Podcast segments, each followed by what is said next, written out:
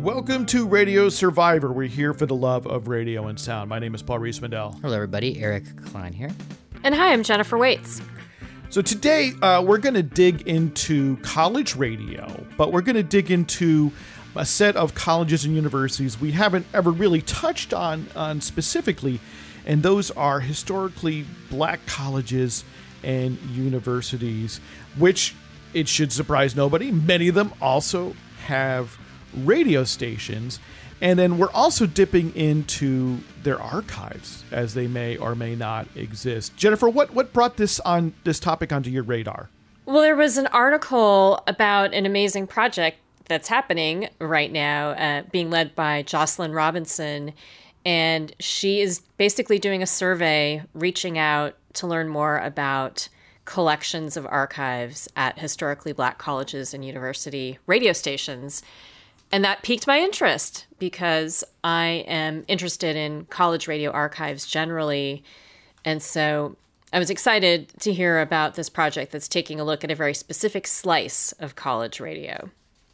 Yeah, and one of the things that, that Jocelyn will explain to us is that um, HBCUs, as they're known, often play this very pivotal role in in community life and in cultural life uh, for African Americans, uh, where in the places where these universities are situated, which sort of adds a whole additional layer, additional magnification, I think, to the to the importance of, of that work. So it's it's really great that uh, Jocelyn took some time to talk with us uh, about that project. Yeah, I mean it's it's like everywhere you go, a college station, I mean, or a community radio station on a college campus or you know integrated into a college campus is going to be um, a, a, very useful way to understand a community, to understand a place, and so the notion of preserving the sounds of college radio at these historically black colleges and universities is definitely um, a very exciting story for us at Radio Survivor, and and what a great guest. We're on the line with Jocelyn Robinson, the project director of the HBCU radio station archival survey project. Jocelyn, welcome to Radio Survivor. Thanks for having me. So, you're in the midst of a really exciting project to document a very specific type of college radio material, audio at historically black college and university radio stations.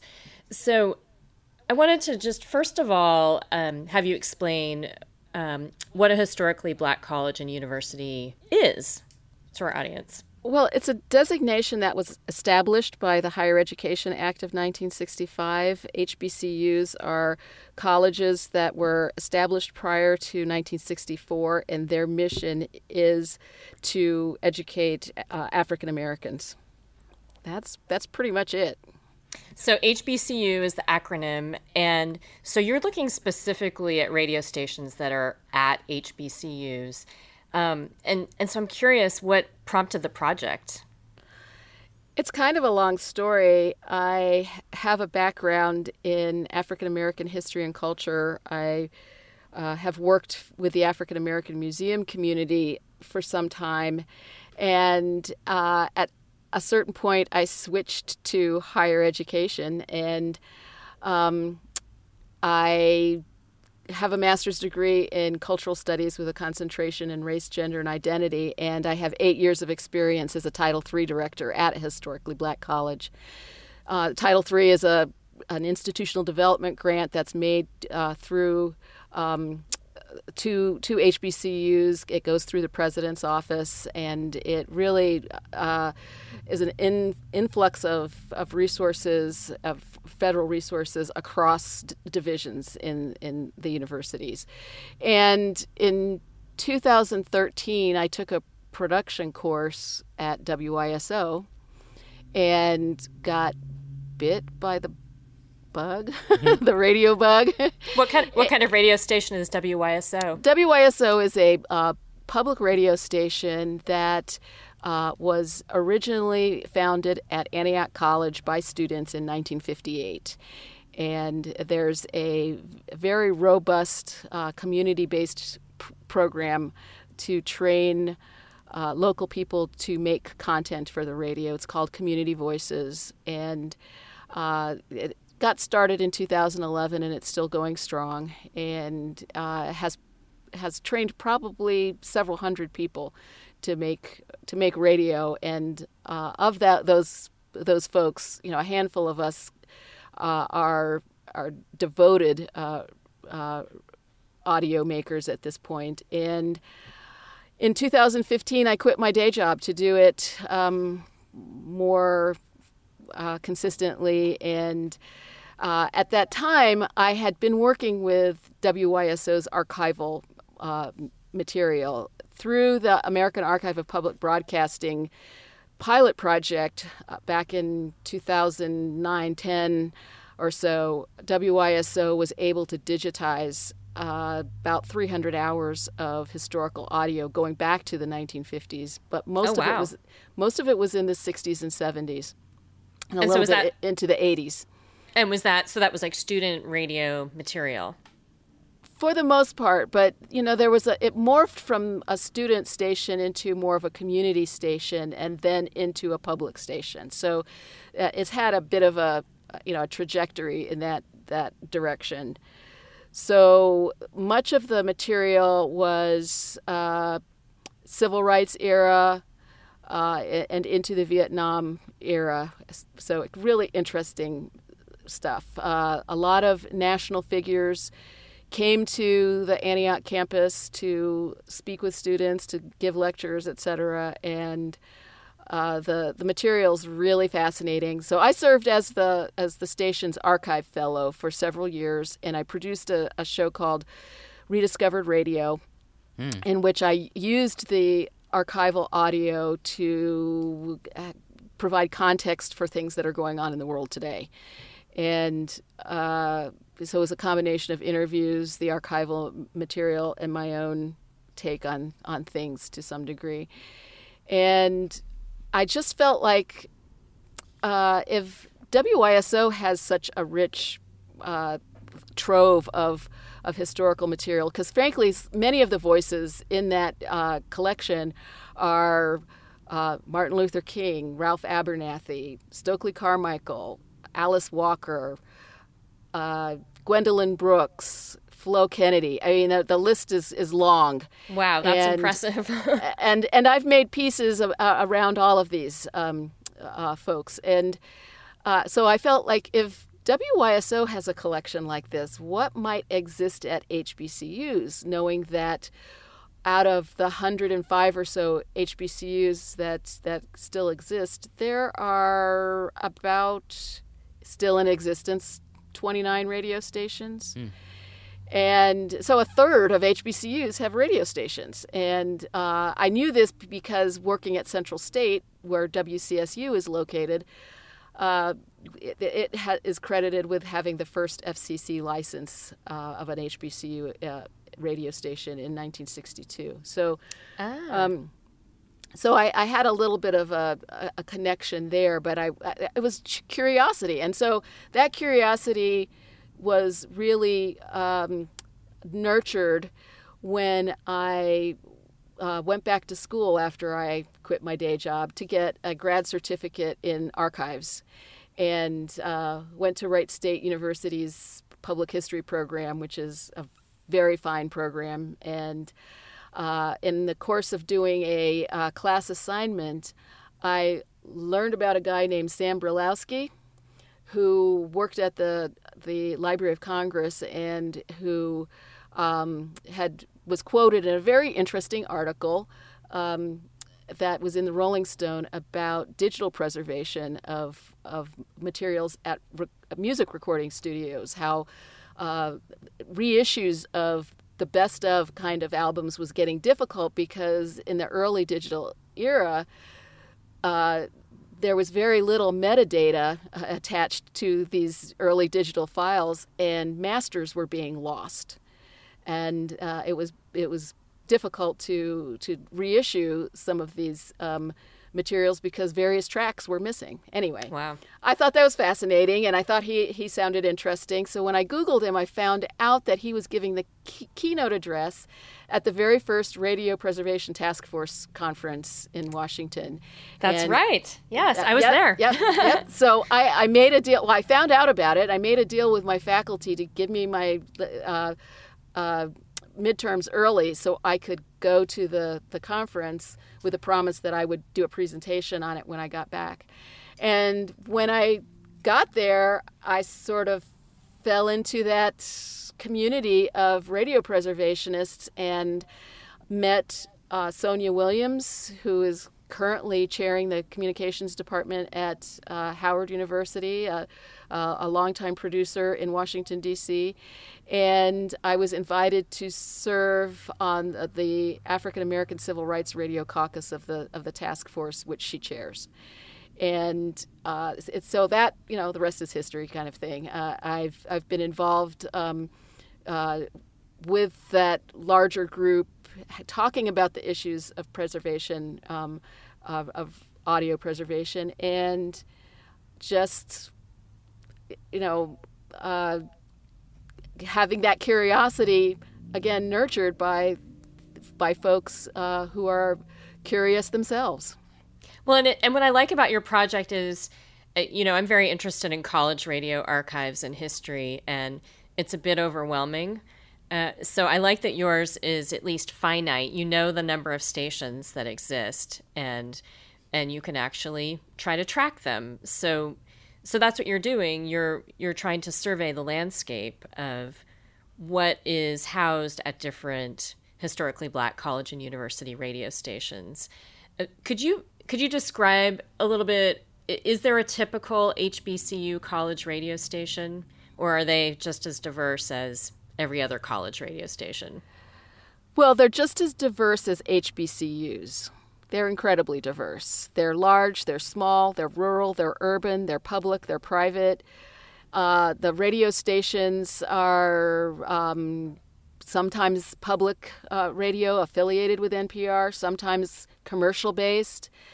Some of them have a very strong relationship with their um, institutions as a teaching uh, tool. Uh, some of them are a little bit more re- removed from that, uh, but it, so it's, it, they're they're incredibly diverse, and um, and though the number is finite, it is a number that is something of a moving target and a shifting target because uh, in the I know of at least three radio stations that have sold their licenses. Mm and uh, one of them uh, was Shaw University. That was only in 2018. Fayetteville State University in the in the UNC system uh, sold theirs to WUNC in uh, 2015.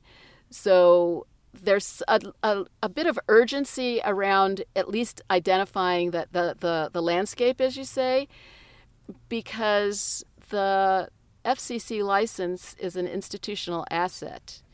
And when an institution is at risk, which some HBCUs are, and many colleges are in this yeah. day and age, that, so it's, that's not something that's unique to HBCUs.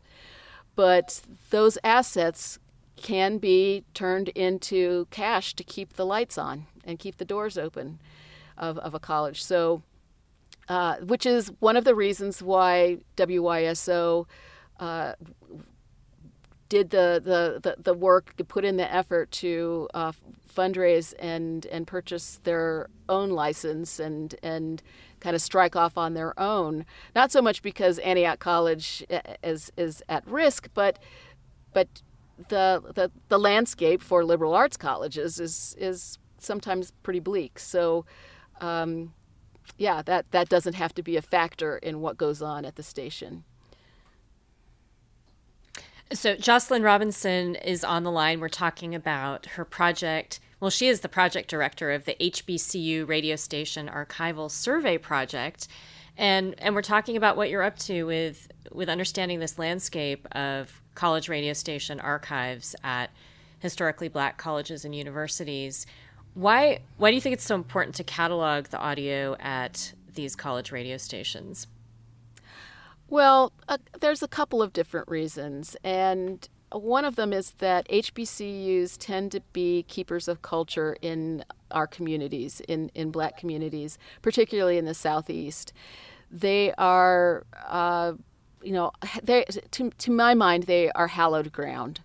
And I believe it's incredibly important to, to preserve and protect the legacy that that the institutions uh, have and and as and as they are represented in their in their radio stations. Uh, you know, I, I, think it's as simple as that. They're they're important to uh, their communities. They're important to you know larger uh, uh, uh, higher ed, um, the higher the larger higher ed universe, and um, they're important to American history and, and, and culture. So you know, I, I, think it's for me. It's it, again, it's kind of a, a sacred uh, duty to, to, to protect and, and preserve them. And can you can you give us a glimpse of some of what you've found so far as you've been going out, visiting radio stations, interviewing people about their collections? Well, first, I have to say that I'm not finding what I had hoped to find mm. initially, which was uh, would have been collections. Mm. Um, what I'm finding is. I guess I use that word loosely. yes. Um, uh, what I'm finding is that in um, a number of cases, the institutions don't have the infrastructure for collecting historical materials that are related to their radio stations. Um, the radio stations themselves I think, uh, are very much dependent on the general manager at the time. In some cases, there's two, one or two professional uh, staff. Uh, and keeping the service on the air is the priority. The next priority is, is serving students. So everything else is peripheral, everything else is auxiliary. And uh, that so that preservation piece uh, at at a higher ed insti- institution really falls to the institutional archives. And in many cases, I don't know if it's the ephemeral nature of radio or what exactly, but there isn't a relationship between the institutional archives, which primarily collects um, paper materials, and and collections that are readily identifiable, say as the president's papers or what have you. Um, but they they aren't collecting uh, audiovisual materials necessarily. Sometimes a, some a few items might make it into the formal collections, but uh, that that's been rare that I have have noted so far.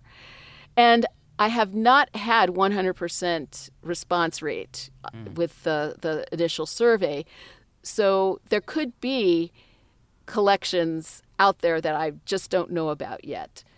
But for those that have responded and those that I have visited thus far, if there are uh, outdated historical materials, they generally are few and far between. They may be stored in an offsite location that no one has time to really go to or take me to at this point. And, uh, you know, so I, I have found a handful of things, but it's, it's what it has done for me has pointed out the, the incredible need for the radio staff and the institutional archives staff or the library staff, whomever is doing the, the collecting on, on campus, to begin a dialogue so that uh, preservation plans and disaster plans and all sorts of, of, of conversations can take place um, between the two. One of the things that is, is doubly important is in addition to these historical materials, these radio stations are producing content right this moment as yeah. we speak. And at, they have, for the most part, all switched to a digital uh, uh, platform. So that means that digital preservation is an added uh, a need as well. And even having those conversations about about workflow, about metadata schema, about redundancy in in uh, backing up and that sort of thing. Those are conversations that also need to be had. So it's not exactly what I had thought it would be, but it's turned Yeah. into this other thing that's really great because I've been able to to to uh, spur these conversations on on various campuses, hmm. and in some cases, the radio, the station manager, and the institutional archivist have never met and never spoken. Wow. And and now they're thinking of ways that they can write a grant together to start thinking about you know how they're going to to preserve the the radio station's materials. So in in many ways it's even more uh, fruitful and and interesting and exciting than finding you know a, a, a forgotten tape of Dr. Martin Luther King Jr. Right. Right. Jocelyn, that it rings true. All of this rings true for me as as somebody who visited college radio stations all over the country as well. And um, I think you're absolutely right that often those conversations aren't happening between radio stations and and college archives. It it's sort of a rarity when there is an established archive in special collections or in the library and the university archives. Um, and I also agree that the day to day work of a radio station can be overwhelming. And so the archival projects get pushed aside. I, I think often often these collections are housed elsewhere too. So alumni often have tapes squirreled away and, and so that that adds to the complexity for you is that you know so there may be some of this material but it it may be it may not be on campus anywhere. Right. Oh, right. Um, that was part of that's been part of the conversation everywhere we've gone, and it's not just students. It's former programmers, you know, with, that may have been professionals or, Right. um, uh, you know, station managers who thought, well, this would be important to keep. I'll, I'll, I'll take it with me when I go, and you know, I think that is the case almost everywhere, and certainly during periods of time when uh, the being able to record a show and, and keep it, you weren't. It's not like it was going to get. Uh, it, well, it wasn't a podcast that could be played multiple times or something like that. So who else would want it? Yeah, you, you know That- what you that- yeah. what you need, Jocelyn Robinson, uh, is like a cart that you can produce that they could play on all these stations to ask the the listener community if anybody has any, Mm-hmm. you know, cassette tapes in their closets. Um, I know, I know. We Jennifer, you brought a guest on uh, earlier in 2019 where uh, the the the clue, the missing clue for that detective, uh, as far as radio archives goes, wasn't found until that guest was able to to get onto the radio station and ask uh, elderly listeners if they remembered anything. Um, I think this was. Uh, this was a, a specific uh, Latin American mystery, but um, we're on the line today with Jocelyn Robinson, project director of the Historically Black Colleges and Universities uh, Radio Station Archival Survey Project here on Radio Survivor. My name is Eric Klein, and with me is uh, Paul Riismandel. Uh, Jocelyn, I, I, want to kind of dig down here because I think you have a, a unique position, you have unique experience. Uh, to me, in my mind, in my experience, WYSO stands out as unique in having an archives Yeah, project and that's a, that's Antioch College in Ohio, in Ohio, Yellow Springs, Ohio. Yes, um, and a unique college radio station. Yeah, a college public radio station, much more so, I think, in, in its functioning these days, but still with a lot of community involvement. And it stands out as unique as having a formal archives project. Yeah. I would say that it, those don't tend to be in the majority, and you've had experience to work there.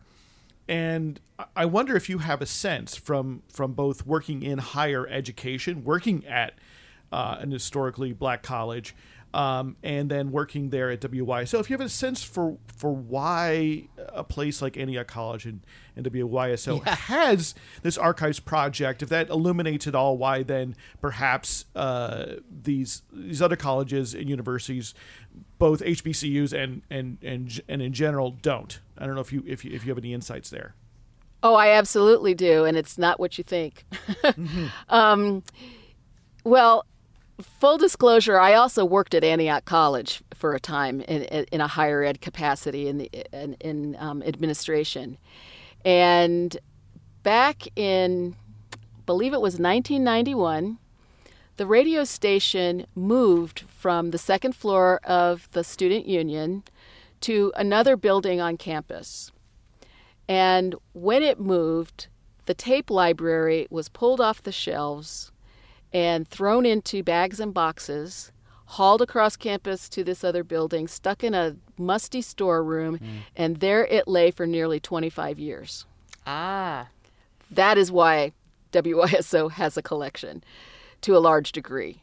So it was almost, it was almost uh, by benign neglect, would you say that? Uh, yes. They so at the very least they didn't throw it into yeah, a dumpster. they didn't throw it away. Right, which which is right. often what what right. can happen, or they didn't get put somewhere where you wouldn't ever find it again. If it was California real estate instead of Ohio, right? You, you but but instead right, it, it, right. Just, it got warehoused uh, somewhere where I guess uh, it also wasn't subject to too many environmental threats. Well, it it it, it had a oh. bit of uh, threat. Uh, yeah. There, you know, the the it, it, was an older building, musty, mildewy. Um, there was a, a mold bloom um, after it had been stabilized, and there were some difficulties with environmental uh, uh apparatus. But um, you know, for the most part, the fact that it was still there in 1991 uh, is a testament to uh, a student run operation that uh, had the wherewithal to have a tape yeah. library. And again, Jocelyn, so, remind remind listeners of the depth uh, of of that historical record. That like these tapes, um, they encompassed a lot. Right. They date back to the, uh, February of 1958 when the the radio station went on the air. We do have a recording of the very first broadcast. Wow and that's uh, amazing. Yeah. It really is. It really is. And and there were I want to say around 3000 tapes.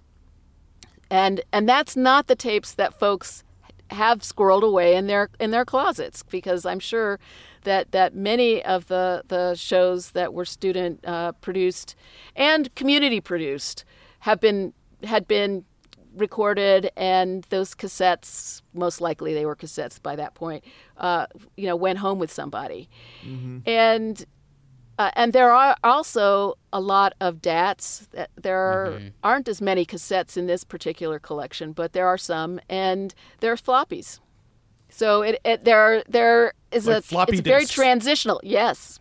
Wow. So so so it's very transitional, um, and I think uh, you know, ha- only having uh, uh, uh, nearly 300 hours of it digitized means that there is a, a, quite a great deal more material that really hasn't been uh, looked at in terms of its use or as a uh, you know a resource outside of the of what we we have available to us right now digitally. And that's just at one college. Just at one college. Yeah. One college that at, at its height may have had 2,000 students. So what you're saying is that uh, you know through the industry of student leaders and managers at WYSO from the uh, the 50s through the through the 80s, they they managed to amass this collection of tapes there that then through benign neglect was sort of preserved and kept and, and, and then and then rediscovered how many years later? When when were these tapes unearthed and and folks thought to do something with it there at WYSO in Yellow Springs, Ohio?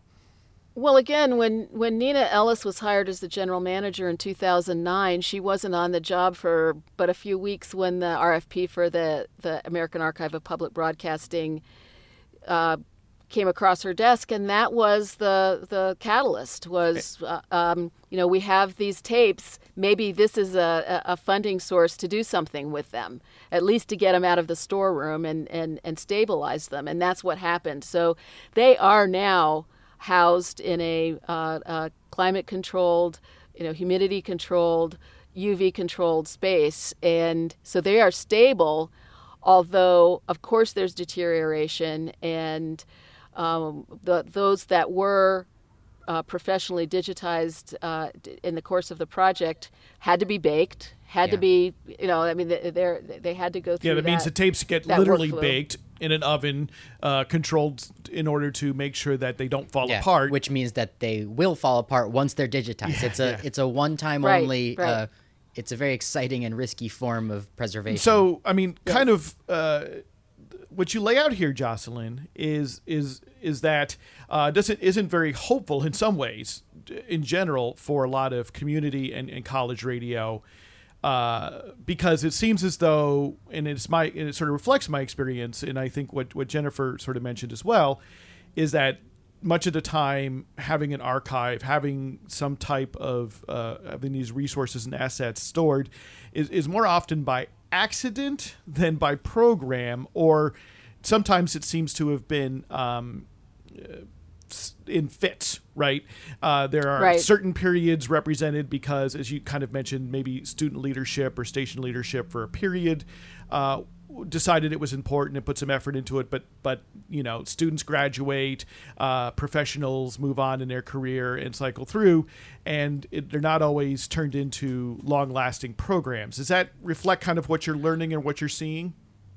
Oh, absolutely, absolutely. Um, even in the the HBCUs that I've visited, when there's been a particularly charismatic and and forward thinking GM, uh, there there might be something, not necessarily archival material, but but growth in the station. You know, more wattage, more uh, equipment, uh, a, a, a stronger relationship with the academic program. I mean, it it, it it it should trickle down into the the you know historical record, but it, I haven't really found that to be the case quite yet. But I wouldn't rule it out because again, uh, we're even a few steps away from really identifying whether or not a station has uh, archival materials. Well, yeah, I mean, as you're mentioning some of those traje- trajectories, I think um, a lot of stations aren't even aware of just their general history. So even I found, you know, I found in my research that that sometimes I'm digging into student newspapers to learn more about a radio station's history that often the students aren't aware of. So I I think there are often there are these in- incredible accomplishments that that go unnoted. So yeah, not only the audio, uh, you know, not only the audio that you're talking about, whether or not that's been preserved, but even just the goings on of a station. Right. And, oh um, right, it's program often- guides, yeah, uh, Right. You know, posters from concerts that the the the, the radio station helped sponsor or or MC or whatever. I mean, yeah, there's there's a lot of that. That's the voice of Are- Jocelyn Robinson, project director at the Historically Black College and University Radio Station Archival Survey Project. We're talking with radio, on Radio Survivor today about preserving the sounds of historically black colleges and universities radio stations. Um, our guest has informed us that about 30% of the existing HBCUs have radio stations or have had radio stations. So that's like uh, about th- less than three dozen existing possibilities to archive or, or to hear these sounds. And um, what's very exciting about today's topic uh, for me is that the history of radio in this country um, and college radio are extremely um, interlinked. And in fact, in a lot of ways, college radio is is is really like the the the foundational moment of of radio in the country. And so to think about um, college radio on campuses of historically black colleges and universities, and the you know what what has gone on at those stations, and how uh, how every story at every station um, is, is such a unique portrait of those communities. Uh, it's very exciting. I'm glad that Jocelyn Robinson, somebody's on the job now. It's uh, it's uh, it's a, it's a unique, but in, it's very interesting that you had to um, that you had to you know write your own job description to get this job. Someone needed to do it. Uh, thank you for thank you for taking up that uh, that mantle. Jocelyn, you mentioned you mentioned learning about the first FCC licensed radio station at an HBCU. So I'm curious if what you're if you're looking at radio stations that don't have licenses as well. So are you are you taking a look at at at schools that might have an online station or that might have have had a carrier current AM unlicensed station in the past starting in the 1960s or are you purely focused on stations that have that have FCC licenses? Well, you know, this research has really been the gift that keeps on giving. um, that's that's a direction to take. I think ultimately. Uh, I hadn't planned to look at radio stations that no longer have broadcast licenses uh, during this round of, uh, of research, but I have found that I really needed to do that to get a, a, a, a better context for, for what I was finding. And I, I, I think that ultimately the streaming stations, low watt stations, you know, all of that sort of thing is another uh, another pass through uh, the, the the research. But uh, I yeah yeah because a lot of these stations have you know they've sort of in college radio they've morphed over the years and they right. may have started out as carrier current and then maybe they were able to get an FCC license and and so yeah that's uh, they're uh, college radio stations can be quite nimble and take all these different forms so I'm not surprised that you're starting to notice that as well. Right.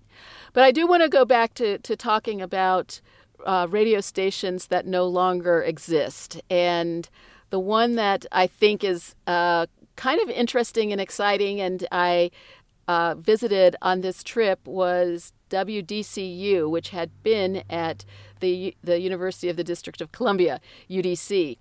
And interestingly, they have an archives. Wow. And uh, WDCU was the premier jazz station mm. in Washington, D.C. for many, many years. And there are a lot of old jazz heads in, in D.C. And uh, it was well loved. And during the mid 90s, uh, UDC fell on hard times.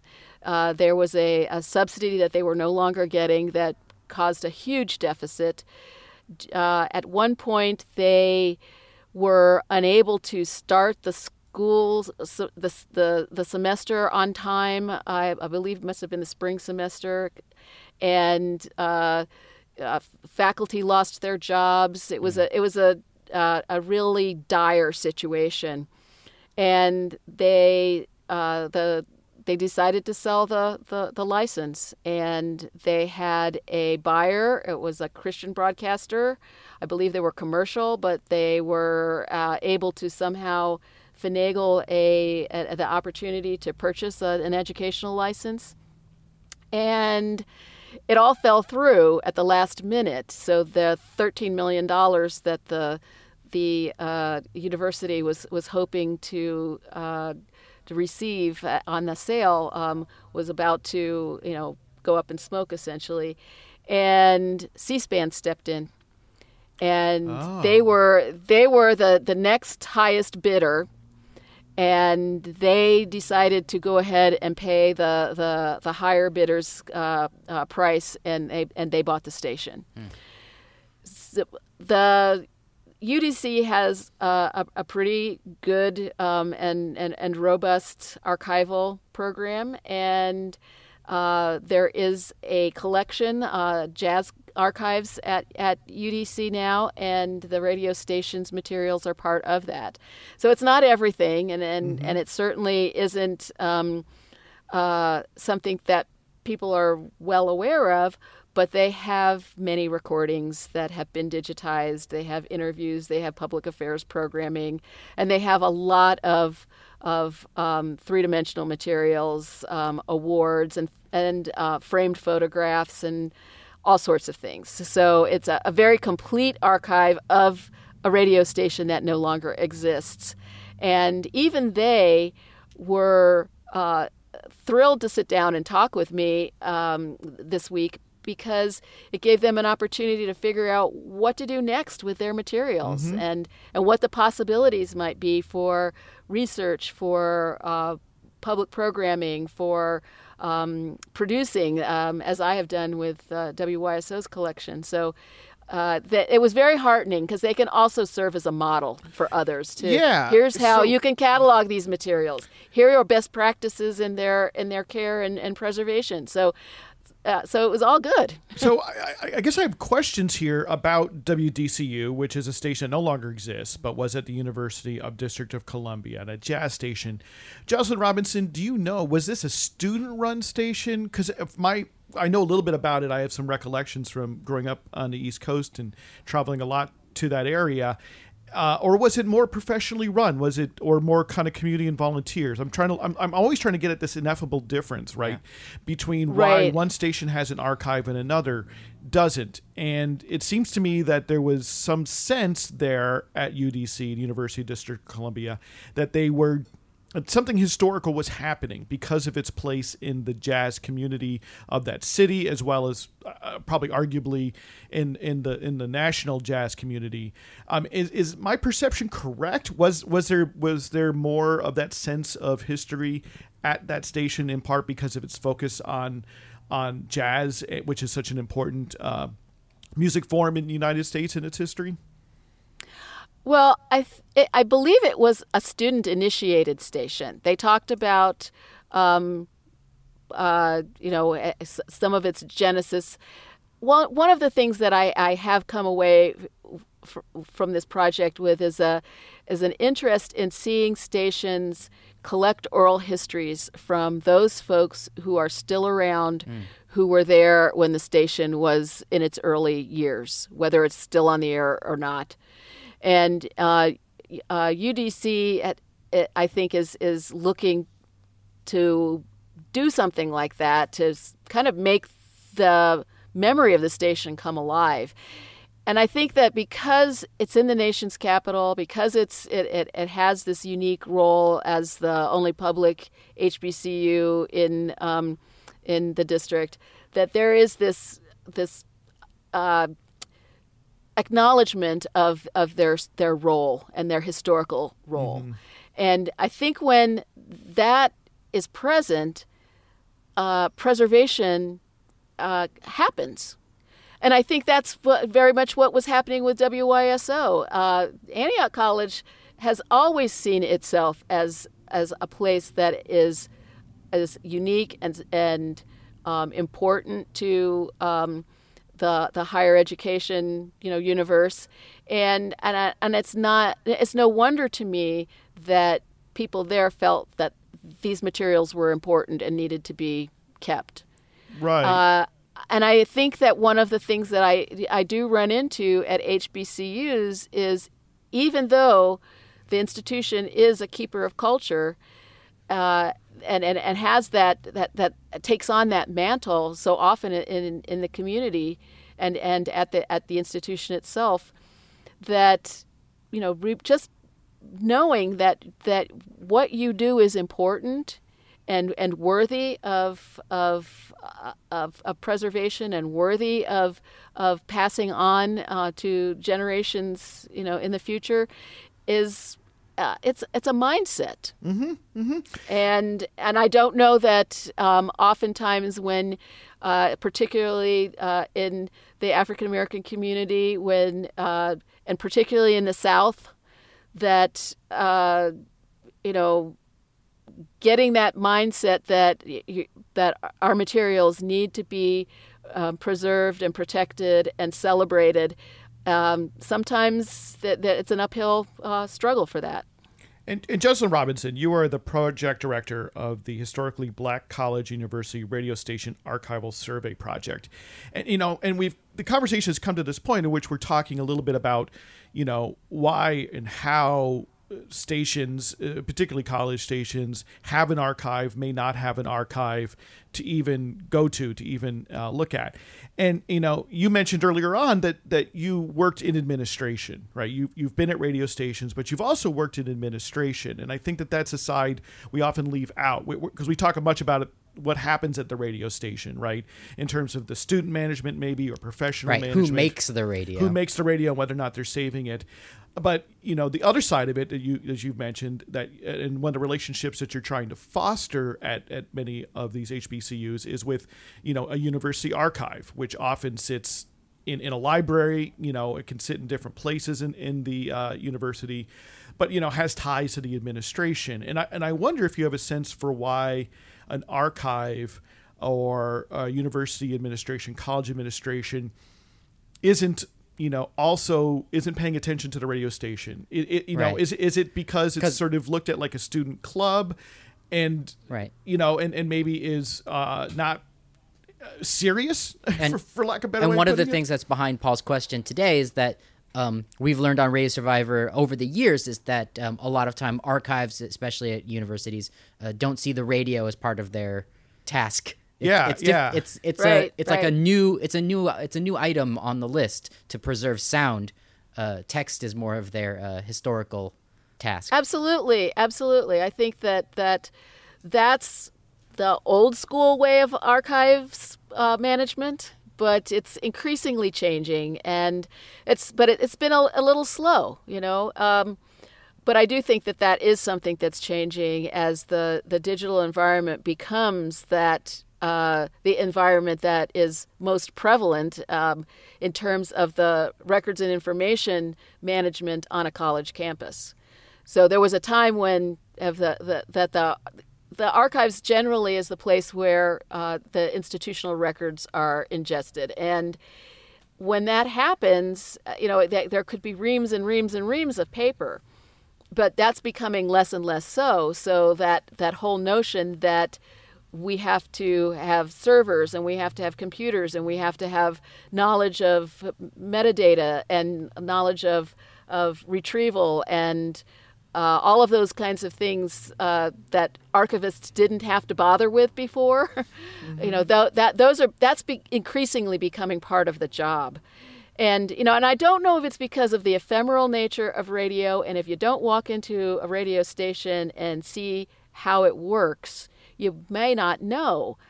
And and so, and also we're you know we're in this this culture now where all of us are documentarians, so we carry around all you know archives of our lives in our phones, and that's not how people fought in the past. You know, that, that, you know, it was that that preservation piece was something that, um, and particularly in our um, you know our American Puritan way of, of being that to preserve your own materials, you know what hubris, you know to to, to uh, preserve something because you did it. You know, so I think that there are all kinds of layers uh, to to the the preservation puzzle. You know, uh, the, or the preservation question, uh, and and certainly, um, you know, being humble and and and having humility and feeling like oh what I do is not that important uh, is is a factor. That leads me to the question, Jocelyn Robinson. Have you uncovered any sort of uh, musical programming that's been archived i- in any decade at all at these historically black colleges and universities? Uh, yes, I have. I haven't listened to it Yeah. because we didn't have the capacity to play it back where I where we were. But at uh, South Carolina State, there is a uh, Sunday morning radio show that features choirs from black churches Yeah. in the in the region, and they come in live and and perform. Wow. Uh, and there's a whole stack of, of uh, you know, a whole spindle of, of CDs. So there, some of them are fairly recent, but they go back years. And um, and there are a few folks who have recorded their own shows here and there and ha- have said, yes, I have tapes of, of, of my of my shows. But that's that's something that does exist. Yes. Yeah, I'm thinking about an episode of Radio Survivor where we spoke with uh, an individual that was running their own, uh, like I don't know, off the books archive. How do we put it? It, it was uh, Ryan McMichael with his hip hop radio archive where there was just um, there was just these bootleg tapes essentially that- fans had made. Um, sometimes college radio, sometimes community radio, especially of, of hip hop in the late '80s and early '90s, and just you know how it was played that day on the radio by that DJ is really a unique uh, archive Yeah. because it's not just the list of songs it's it's how they're mixed and how they're presented and and what people say about them when they play them uh, on that particular day Yeah, Jocelyn, you know, we, we've learned how, that, that college radio in particular played an enormously important role in in the early days uh, of hip hop. Um, and I wonder if you've uncovered any connections to, to HBCU stations in particular through these archives. You know, I haven't really, and I think that's probably because I have been focusing on at risk materials. So our conversations have tended to be do you have open reel tapes? Do you have cassettes? And um, not really looking to you know later formats and um, the music that would have been you know naturally going along with that but that's not to say that that doesn't exist for sure so jocelyn i'm curious what you know you've been kind of surveying the landscape and visiting stations and obviously learning that a lot of introductions need to be made between archivists and radio stations uh, so what what's next what's the next phase for you after you kind of complete this survey? Well, I think uh, my findings are, uh, as I said, not exactly what I was hoping for, mm. but I think that it does lay the groundwork for agencies and foundations and uh, institutions to begin to, to do some thinking around how can we support these stations and these institutions and get something going so the good work that's being done today can be preserved as well as the the legacy of the work that's that's taken place in the past. So yeah. I, I really see it as as more of a of a, a narrative, uh, a story that needs to be told, as opposed to you know here's a list of, of materials that I found. It's it's exactly. really much much bigger than that. And do you have from these visits, do you have any immediate advice to college radio stations that have materials lying around? Well, uh, meaning audio materials, so stations talk, that might have reel to reels and old, yeah, old reel to reels that are in a closet somewhere. What should they do? Well, they should take advantage at first of the of the expertise that that exists on their college campuses and and open a relationship with their institutional archives. Even if they don't have time, even if they don't have the expertise, it's a journey they can start on together. And that's kind of been the, the case in, in, in certain situations. And, uh, you know, the, the, the first thing is, you know, make sure that it's cool, dry, and dark. And, and if you can get the material stable, then you have you, you buy a little time yeah. and, and, and can have some conversations about what to do next and particularly if it's material that is identifiable as to its content, if it's significant, a case can be made to to try to uh, ameliorate the situation for that material as as quickly as possible. So, you know. Uh, as far as the other parts of it are, are concerned, they don't have time to, to, to really undertake, uh, you know, a, a large scale uh, uh, you know purge of that storage closet that's that's filled with with boxes of all sorts of things, including a bunch of cassettes. You know, uh, so you know part of it is let's all stay in touch. Let's figure out how we might be able to pull together some workshops and do some rudimentary uh, trainings on best practices in, in uh, audiovisual archival preservation and, and see what happens.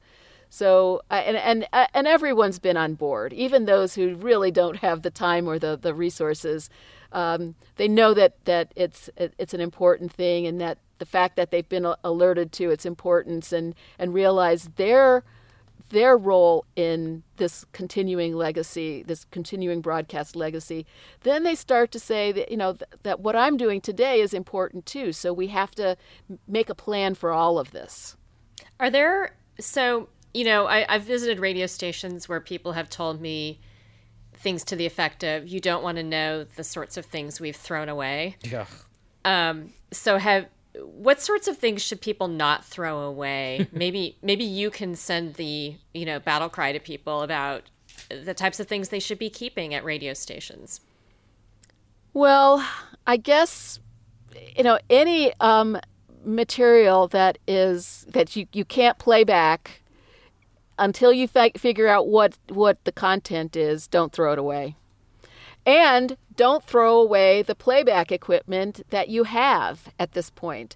I was just at Elizabeth City um, State University, and they have uh, cart players. They have at least two huge reel to reel machines. Um, they they have other uh, equipment that's in this storage area, uh, this offsite storage area that also houses some of their um, media. And you know, we, that the the one of the librarians who has an archives background was a, a part of our, our conversation, and you know that that material is now not going to be thrown away. Don't throw it away, even if it doesn't work. Someone might be able to use parts from it for a, a another uh, unit that that actually can be used at a at a library. And the good thing is that most state archives uh, associations are really good at sharing information. The Society of American Archivists is good at sharing information. There's listservs for all of them. You can you can find somebody who can resurrect an old piece of equipment uh, or you at least try to find somebody who can re- resurrect an old piece of equipment. And there's another institution that may be able to help you out with playback to figure out what you got. So, I mean, I think part of it is don't feel like you exist in a in a vacuum. There's a, a, a an incredible network of, of, of institutions and people who can and will uh, help if if you know they know that there's a need. I think archivists are some of the, the, the most generous generous colleagues I've ever worked with. So, um, you know, don't don't throw it away until you talk to somebody, no matter what it is. Jocelyn Robinson, you're the project director at the Historically Black Colleges and University Radio Station Archival Survey Project. Uh, thank you so much for joining us today on Radio Survivor to scratch the surface of preserving the sounds of HBCU radio. Thanks, it's been my pleasure. Jennifer, thanks again uh, for getting a hold of Jocelyn Robinson uh, for that amazing interview. And, and, and we covered so much, I think, about college and community radio um, in general and about this, this pressing question of preserving the legacy, in addition to obviously uh, the topic at hand, which was preserving the legacy at historically black colleges and universities. Yeah, I'm I'm really excited about these these partnerships that I, I, I think she's starting to form here at, at individual stations and universities and I think it's it's really the first step and and a step that can and be, it can be an example for many other college radio stations, community radio stations just to get these conversations started about preserving your history and preserving your present. And I, I really like that I appreciate that she understands the challenges not only with preserving the past but also preserving current content. Yeah, I mean we're living through very interesting times right now, and college radio stations uh, around the country uh, are certainly worth listening to uh, now and in the future. Well, we covered a lot of territory on this interview, uh, so if you want to kind of uh, dig deeper uh, on a lot of the topics and a lot of the advice that was given out, you can go visit our show notes at radiosurvivor.com slash podcast. It's also, of course, where you can listen to this episode and all the past 200 plus episodes of Radio Survivor, which is available every week. And that's where you can learn how to subscribe in Apple Podcasts or Stitcher or Spotify or whatever your favorite way to listen to podcasts are. Uh, of course, you may also be enjoying us there on a on your local community radio station. And we really appreciate uh, that you tune in and support your local community radio station. If you have any comments about the show, please send them to us podcast at radiosurvivor.com. I'll also note that this is a listener and reader supported enterprise. To learn more about that, go to radiosurvivor.com slash support.